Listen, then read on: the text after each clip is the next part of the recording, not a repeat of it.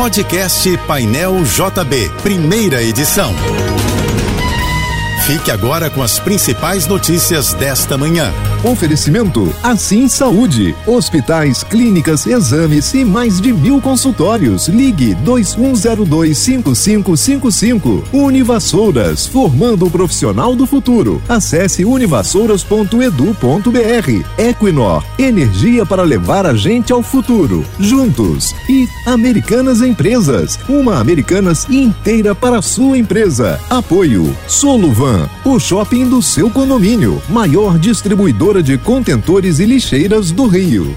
O gás de cozinha está 9,7% mais barato para as distribuidoras a partir de hoje.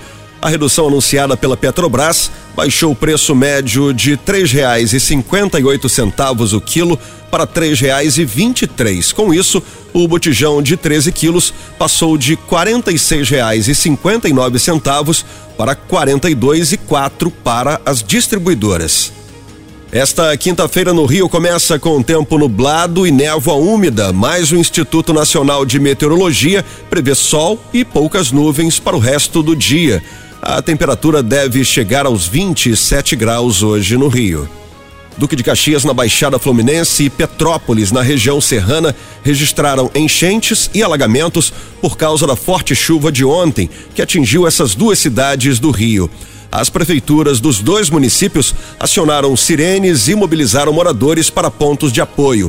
Em Petrópolis, o rio Quitandinha, na rua Coronel Veiga, transbordou e alagou a via e a BR-040 foi fechada por uma hora na subida da serra a partir da praça de pedágio de Duque de Caxias, no sentido Juiz de Fora, em razão do temporal.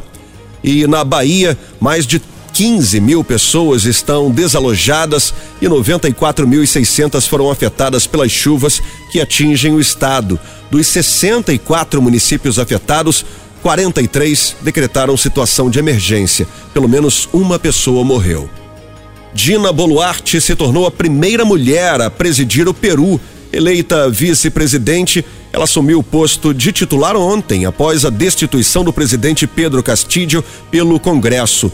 Castillo sofreu impeachment depois de anunciar a decisão de dissolver o parlamento peruano e a intenção de implantar um governo de exceção, além de impor o toque de recolher.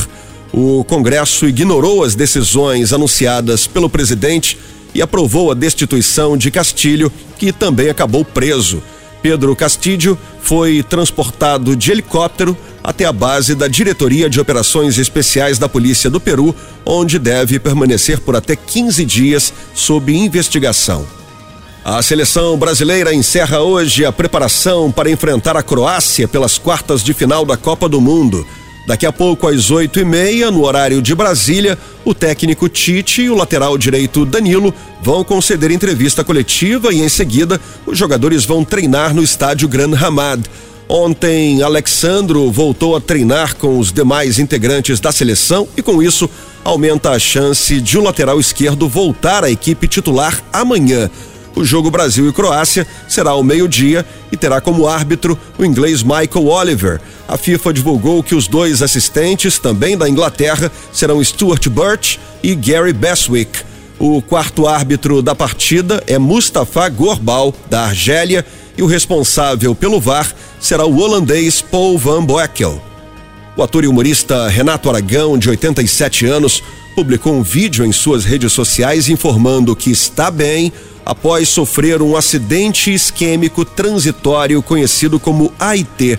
O comediante teve um mal-estar, sentiu sintomas como tontura e foi levado pela família para o Hospital Samaritano, na Barra da Tijuca, na Zona Oeste.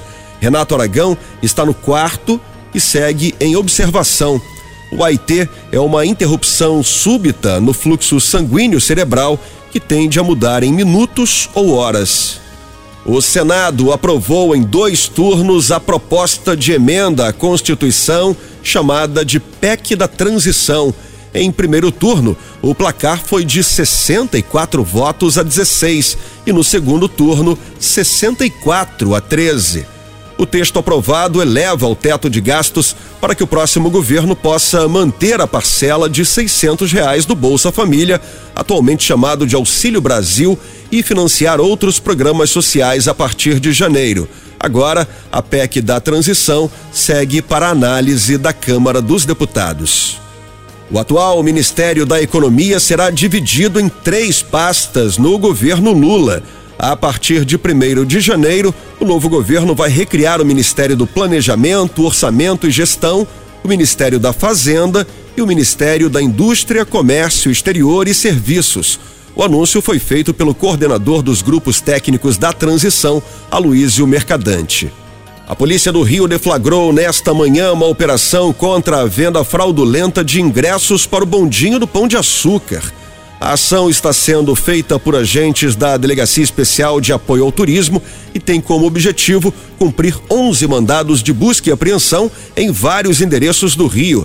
De acordo com a investigação, guias de turismo usavam cartões clonados ou roubados para a aquisição de ingressos do bondinho e depois revendiam esses tickets para turistas por preço abaixo do praticado pela empresa responsável. Os alvos dessa operação de hoje são esses guias de turismo. Um deles mora no residencial Golden Green, condomínio de luxo da Barra da Tijuca. Segundo a polícia, o esquema criminoso já resultou num prejuízo de cerca de 150 mil reais em seis meses para a concessionária que administra o bondinho do Pão de Açúcar. Você ouviu o podcast Painel JB, primeira edição.